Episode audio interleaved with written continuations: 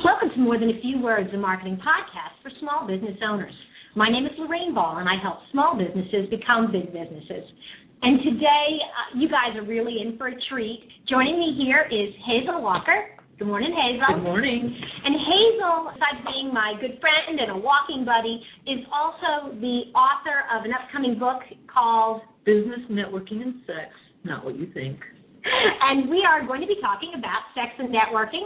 Joining the conversation is also our director of marketing, Jay Mattingly. You guys know I couldn't miss this one. and our director of communications, Allison Carter. Hey, everybody. And I'm going to tell you that um, uh, be prepared because Hazel and I like to have a little bit of fun, and Allison is here to play devil's advocate, and Jay's just lucky to be in the room. Thanks again. Feeling a little outnumbered, are you? I'm sitting at the adults table and I love it. so Hazel, um, uh, kind of as a setup, let's get started. Maybe uh, tell folks a little bit about kind of who you are, what they do, what you do if they don't know you, and then also um, about this project and how the book came to be. Well, I've been working with people since 1998 on building their business by referral. So I've written a lot of content, do a lot of training, a lot of coaching around that. And over the years, what I noticed were how men and women actually go through the process differently. And a friend of mine came along and he goes, Man, I've been doing all this coaching with all these guys and these women about networking and building your business by referral. Because they really do it different. We should write a book. So we did. We put it all together. We surveyed. We, we created a survey and put a survey out. We surveyed 12,000 people. That is, I mean, we, we're running some surveys right now, and I will tell you, 12,000 is a lot of responses. That's a lot of responses from every continent.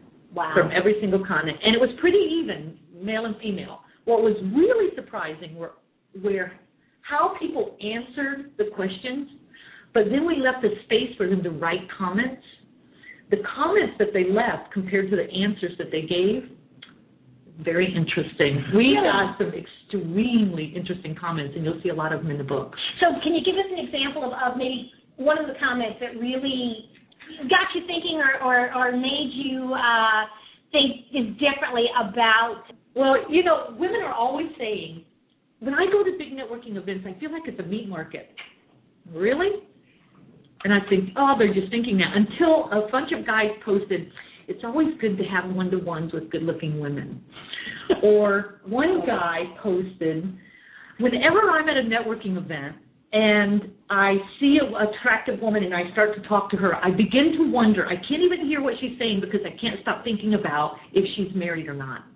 And so I start to look for her ring. And this says, I'm happily married with three children. I wish she would just open the conversation with, I'm married, can we move to business? Ah. And I thought, wow. Okay, and Al- Allison is making faces here. So, Allison, what are you thinking? I mean, what what is what is that? Because because uh, again, a little bit different generation, a little different perspective on this. But what do you think of when you hear Hazel saying that, that guys are thinking that? Well, I mean, I think that we all know that guys think about sex once every six seconds. Every six seconds. Something like that. Okay. So, so how many times have you thought of sex? Okay, no. Oh, yeah, let's let's. Let's not answer that question, please. Um, I do wonder if there are generational differences in that, however. Uh, didn't seem like it from the survey. it just seemed like men are men around that. But then there was also, my come back to that to some degree was, but you also see a lot of the women who come to networking events dressed like they're going to a nightclub. Oh, yes. And so they, so to some degree, that kind of aggravates the whole situation. So it's, you know, it's kind of a counterbalance. We we have to take responsibility, as well as they have to take some responsibility. One guy said to me, "I write in the book about how men are completely distracted by boobs. They can't help it. It's true. Yeah, it's true. They're distracted by boobs." And one of the guys said to me at a networking event, he goes, I, "I wouldn't be so distracted by them if you didn't put your name badge on them." okay, this is a this is a real problem that I think most ladies have had. Where Where do you put it? I recommended the forehead. Forehead name badges. I don't Or know. a tattoo. a tattoo, or men who just wear blinders go Mm-hmm. like this so they can only see the name badge. But it is an issue, and men really, and and ev- almost every time I speak on this, men will go. I'll go. Men are distract, distracted by boobs, and they'll go, yeah. you found us out. Okay, and what you guys missed there was the um, along with that, yeah, there is the head hanging because it's true. And but, but going back to Allison's um, perspective. You know, coming out of an era when I grew up, started in business, everybody was wearing suits. Men, women, dogs, we all had suits on. And so it was perfectly natural to put that name badge and you were taught exactly, you know, you put it on your you put it on your right shoulder and it looked fine on the yes, the reason right shoulder is because when you extend your hand to shake, your name badge moves forward. If you put it on your left shoulder, it moves away from them. It's harder for the person to read your name. Did you know that? I did not know that. Okay, well you guys have okay, we're gonna have to go back to networking 101. But um, the point is that as we've gone to a more casual dress style, men still wear collared shirts, they still have pockets. It's a real challenge. I don't know, and the the the, the necklaces that hang down, um, it's even worse because the lanyard hits Right there. Right there, yeah. So I, I don't know. Um, a lot of times if I'm wearing a short sleeve shirt, I'll try to actually pin it higher up on the shoulder, hanging off the the, the side of the shirt, just to, to kind of get over some of that. Now, now keep in mind, all men. This, this is generalization. Sure, there's So- big ones too. Right. That's right. I am being victimized by all the ladies sitting around this table right now. Guys, it's not true for all of us. it is a generalization based on the content that we got and based Right. on a lot of the other studies because we really went into a lot of other studies that other people have had and there's been a lot of um, studies around men and what they're distracted by and, and how they are sexually distracted sometimes. But that wasn't the only thing. The other thing we learned was how men communicate differently. Men have a tendency to communicate to one another to impress. So man to man they speak to impress. And once they're reasonably impressed with one another, they go forward and do business. Women speak to one another to relate. So they relate to one another, they find places where they can relate to one another, and then they go forward and create relationship. When a man speaks to a woman, she speaks to relate, he speaks to impress. She walks away going, they're so egotistical. And he walks away going, she's just not serious about her business. you know, and it's interesting because I think both Allison and I struggle with this a little bit because we have what I would consider to be more male communication patterns. Yeah. Um, mine is a result of spending most of my professional career in engineering and heating and air conditioning and working with men. And so I do have a more down to business style. Yeah. And so I get frustrated at women's networking events. Allison, what do you think about the way you approach it? I mean, I agree. If I'm at a networking event, I'm there as a representative of my business, and ultimately, yes, I want to meet nice people, I want to have a good time, I want to build relationships. But ultimately, I'm there to help my business make money. Mm-hmm. Right. You're you're there to do that. And women sometimes get lost in the whole concept of networking. They network to build relationships and they forget to ask for the business. Men forget to build the relationship, they go straight for the business. And they do the relationship later. So it's it's a different it's just how we do it differently. The goal of the book is to bring more universal parity together so that we can network better with one another. So you find that there are, I mean, naturally more roadblocks for men and women to overcome when they're communicating with each other as opposed to a man communicating with a man. I mean, does that really uh, make it tough? Because one of the things I'll say is, is a lot like Lorraine and Allison, I'm very comfortable working with women. I mean, I worked in an office full of them. So, so I don't, Sorry. I don't have a lot of trouble with that. But do you see that there are a lot of issues when men and women typically? But you also don't have any trouble getting right down to business with guys either. Right, right. Yeah. I actually find that I'm more comfortable working with women a lot of the time. And I find that I'm I'm very comfortable working with men. Yeah. I don't mind that whole telling me things to impress me. It doesn't bother me, and I can move on. And I think that's what we have to figure out. But there are a lot of women who are put off by it, and there are a lot of men. You cannot believe how many comments men put in this survey that said, you know, I just find that most women don't take their business serious. Wow.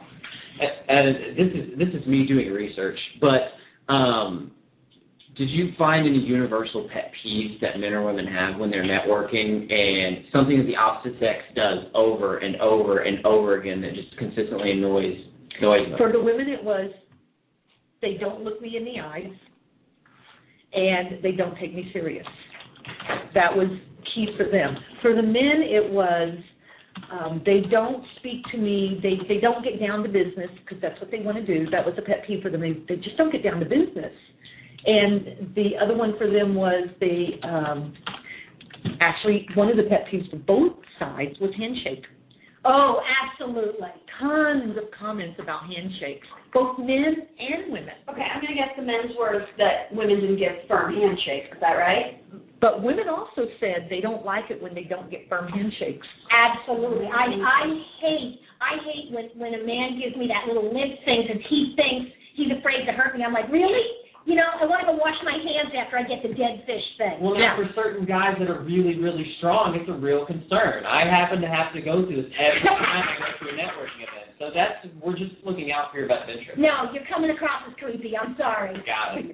Noted. This is why I asked the question. Okay. Believe it. But a good handshake was a pet peeve on both sides, and I was surprised how equal that was. Right. from both sides. Women did not like a weak handshake. Men did not like a weak handshake. But here's the conversation I had with one of my co-authors. He goes, you know, that's that's interesting. He goes, I taught my son how to shake hands. I taught them what it, my son what it meant to do a good handshake. Because I never taught that to my daughters. My parents did. I did not teach it to my daughters. And so he's gone back and taught his daughters how to do a good, firm handshake the proper way.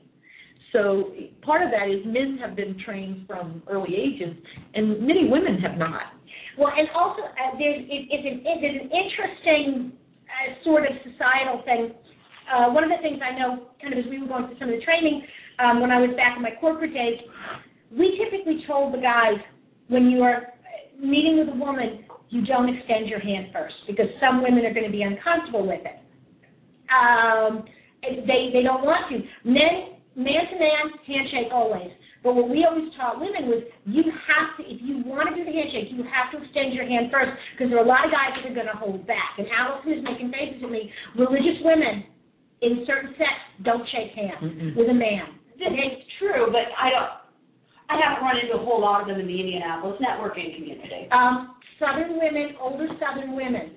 Uh, I don't see it as much on the East Coast, but older Southern women, they don't shake hands. There's still either. a lot of tradition around it. They you do. don't see it in your age anymore. But and that that is that is kind of, but that's why women weren't taught to shake hands. No. It was I mean it wasn't something you thought about, and so particularly 10 and 15 years ago, that was kind of coaching. And I still um, I still always shake hands, particularly when I'm meeting an older gentleman because they're never sure of the protocol. Yeah, so it's just you know it's just that whole conversation around shaking hands. Then two other things we learned were um, how how men and women define relationship. Oh, we have a uh, we have a, question. Hold that thought. Hi, you're on the air. I'm sorry for keeping you waiting. Did you have a question for Hazel? I did. Uh, this is big. I mean, uh, Bob uh, Kokomo. Um, I do have a question. Oh, I mean, uh, let me ask you this: uh, Does gender play a part in business negotiations? Oh, absolutely, it's huge. Uh, there's actually a couple books out about that. Women don't ask, and when she wins, we all win. In a lot of negotiation, men negotiate much quicker than women do. And I think I just actually wrote a blog about women don't ask.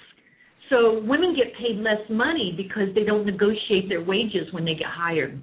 Where a man never accepts the first offer, they almost always negotiate for a better price and a, a better salary. So negotiations, that's a big key. Men are naturally doing more of it than women do. So women have to learn that.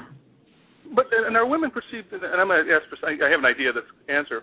Um, you, you feel they're perceived differently when they are strong negotiators, and they do have the male characteristics that are seen in the office place. Uh huh. They are, and they they are often referred as a different thing. Um, probably rhymes with which. It does. Um, I, I think that. Which um, stands for boys, I'm taking charge here. Oh, I like that. I, I think that um, in my you know my experience more on the on the corporate side, um, when you were a strong woman, even if you were exemplifying exactly the same behavior that men exemplified, you got labeled that way while he got labeled um, Strong, strong, assertive. assertive, and leadership take control. Um, I also think um, that idea, and I, I think that may be um, generational. I think there is less of that. It's starting to change. Yeah, yeah, but there's still um, uh, a lot But- a lot of women that, that don't, and I see that with business owners. Even younger women are not negotiating their salary. They take what is offered.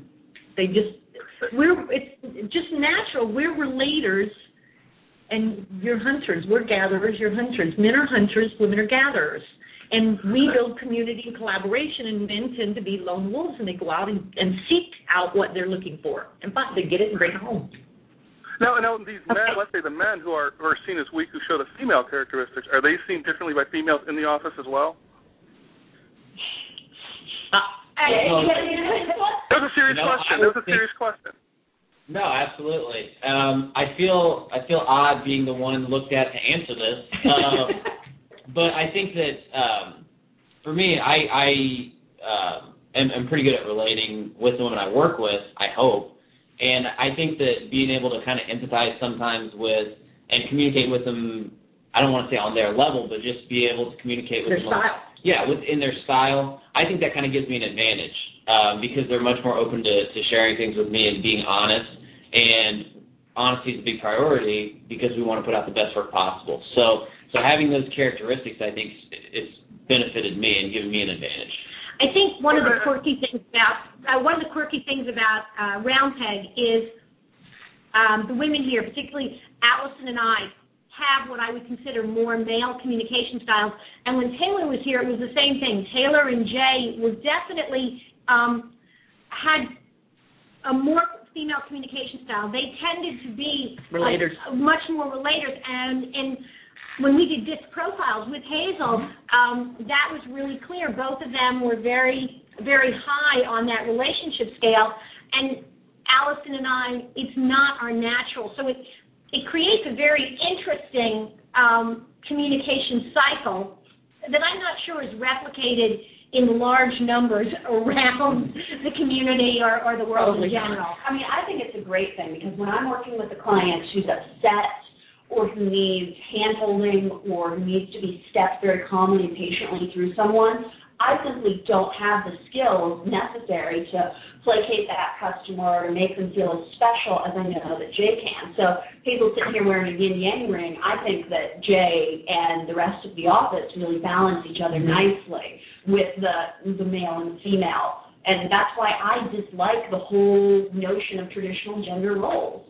I think that it's for Lorraine hesitated before saying that Jay had a female communication pattern. That seems embarrassing. I'm a girl. I talk I guess about I guess I'm looking. I I guess it's different on a in a small uh, setting as both of you guys are in, involved with, whereas in a larger environment, um, being able to adjust, you know, I mean, is a is a very uh, important tool to those different type of communication styles. But on the larger environments, I mean, you really you'd have no choice of who you work with and what projects you drop people with. Um, I mean, I guess my question was more of directed at the people who are not the males who have the, the, the their dominant role, that female role. That's how they communicate. You know what I mean? Like, is you like what Jay was? I'm assuming, is that Jay talking? I'm assuming. Yeah, the one and only. Well, I mean, what Jay was talking about, you're able to adjust to come, to you adjust your communication style. But what about the males who are not able to do that, who have a strictly uh, feminine style, where they're more relationship relationship based? How do you think they're seen in the com- in the business community? Well, they don't. I don't- They don't have. And that, you know what I'm saying? I guess they don't have that they, that strong tendency. It's more of a uh, just that different style.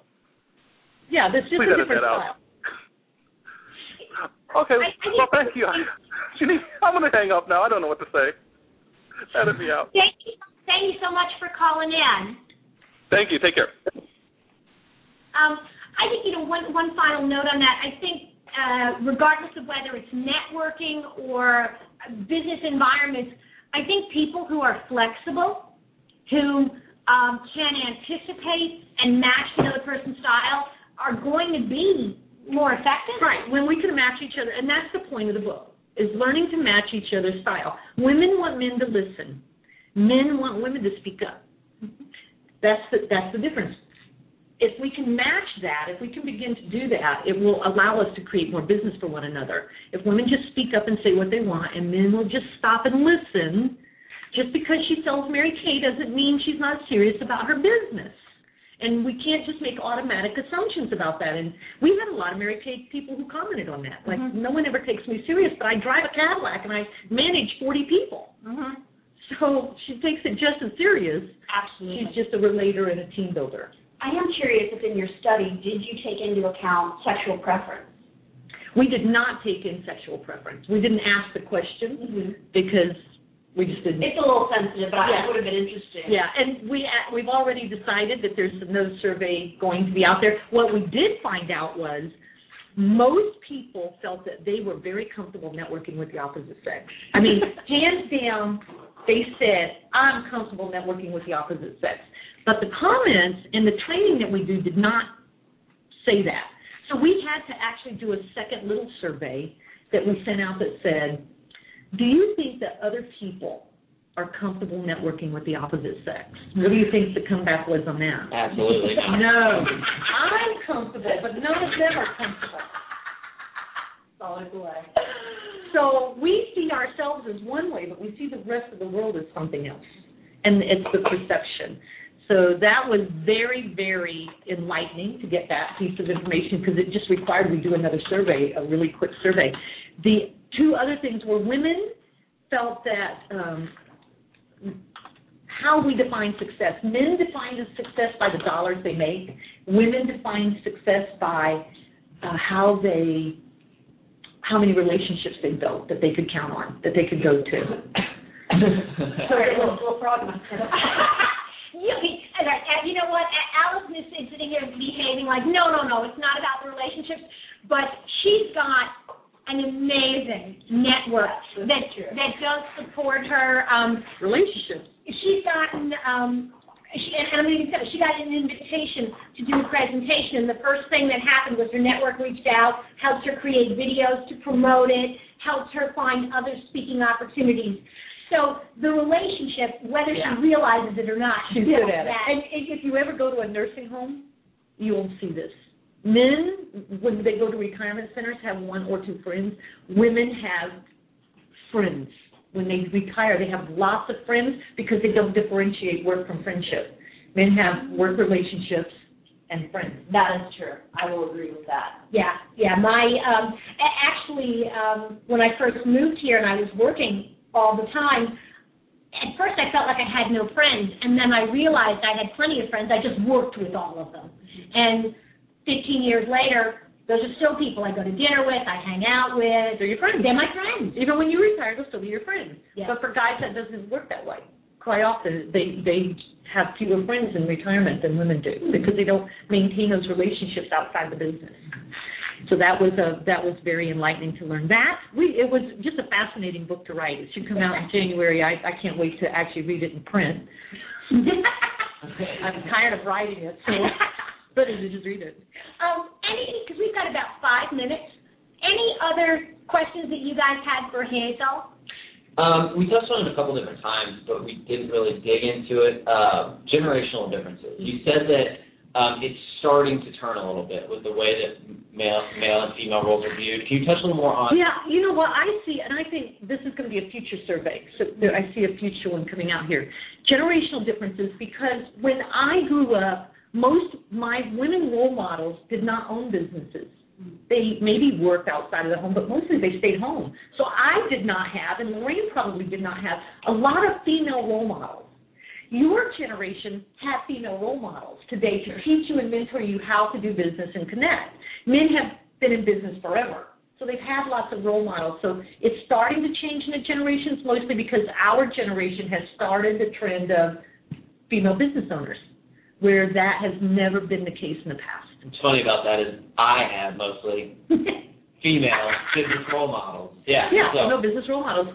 Yeah. So I think You'll recall you were intimidated by Lorraine at first, oh, right? terrified. Whereas Yeah. I, because I had a mother who may be the same person as Lorraine, but certainly came from, she wasn't a business owner, but was an executive. Mhm. So for me, I wasn't intimidated by Lorraine at all because I already had those role models, whereas you didn't. Good point. Because yeah, and I think that's going to be the key. And I think as generations continue, we'll start to see more. But you just got to keep in mind, naturally, we we communicate differently. It's Mhm. just the nature of And that won't change. That yeah. won't change. Allison, last question. Women only networking events. Why are they necessary and what would happen if there were men only networking events?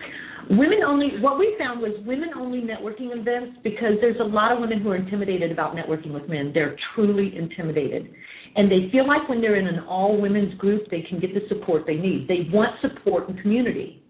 They're not really looking for that hard business networking event. So they put together female networking events as a way to support one another more than anything. But I think I, I think to Allison's point, um, and men have had all male networking organizations for years. Rotary was all male until like 1989. Well, but a lot of things were all male until 1999. Correct. It still it doesn't happen these days. Yeah, Correct. I mean, but that's that's the thing is if if if women start Alpha Chicks or some other women's networking event, we all just kind of go, oh, okay. But if guys started an all male networking event, women would we would object, Rachel. Oh, would you?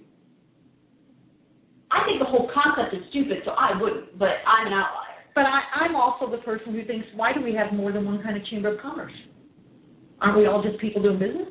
But you know, I mean, but you're right. There's a, there's a Hispanic Chamber of Commerce, there's a Black MBA Association, and I think that in networking and in, in community building in general, there are times I want to play in the entire community, and there are times I just want to hang out with people like me. Yep. Um, and And so we get what we need from all the different organizations, and that's really the key to it. We just honor all of them and know that everybody gets what they need from different ones. All right, closing thoughts. Last point. Last point is men and women. We, if if you only network with women or you only network with men, you're losing 50% of the population. So just we have to, men have to just listen, and women just have to ask and speak up for what they want. And that, for me, was one of the key points. Awesome. Hazel, thank you so much for joining us. If you want to learn more about her opinions and ideas, you can find them on hazelmwalker.com. You can follow her on Twitter at, at HazeWalker. And uh, do watch for the book. It will be coming out January. in January. And if you've enjoyed today's podcast and would like to learn more about marketing, networking, sales, or social media, be sure to check out our blog at www.roundpeg.biz. This has been another episode of More Than a Few Words. Thanks for listening.